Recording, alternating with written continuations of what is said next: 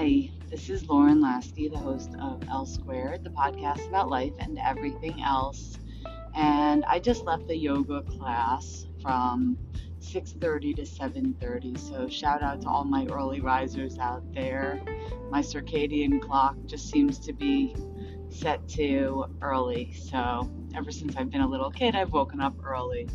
And in yoga, they were talking about the teacher was talking about gratitude and it really got me thinking about being filled with gratitude and just feeling gratitude through ourselves and in our whole body.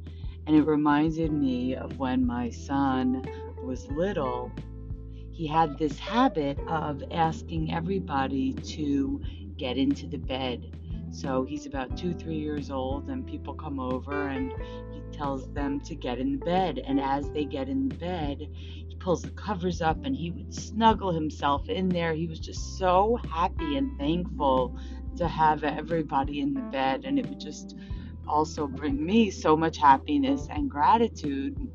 That feeling of your heart filling up with love and happiness and I was thinking that I really want to feel more of that in my day to day life because there is really always something to be grateful for.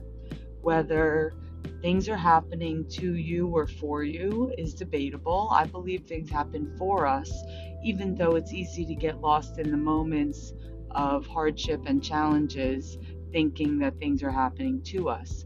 So, going back to gratitude, I took a moment at the end of yoga and I imagined cuddling myself up in a blanket on a cold day and that feeling of snuggling next to someone you love or a loved pet or a child or just that feeling that comes over you when you feel so filled with happiness and gratitude.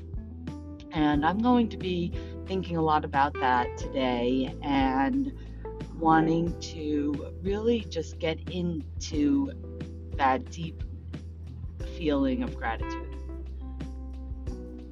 Whatever you have going on in life, there's always something to be grateful for. So, stopping for even a moment, whether you set a timer or you mindfully take 15 to 30 seconds or however long you need when you're driving in the car or when you're taking a walk or even doing the dishes, where your mind goes is totally up to you.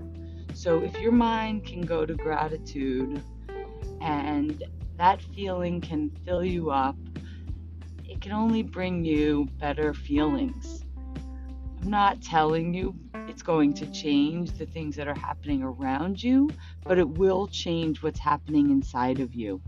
And having that feeling of gratitude really does have an impact on my outlook to life.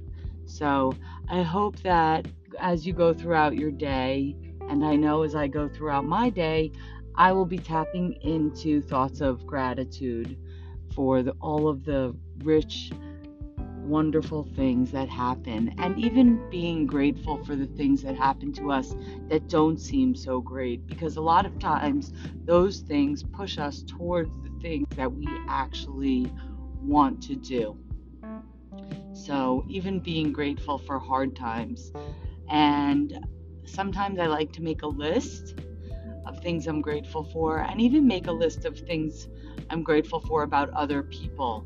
It is a really rewarding, fulfilling experience to hand somebody a list of things that you're grateful for about them.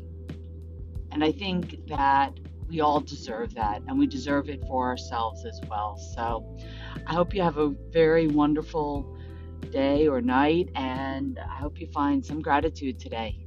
I'm grateful for you listening, and I look forward to connecting with you again really soon.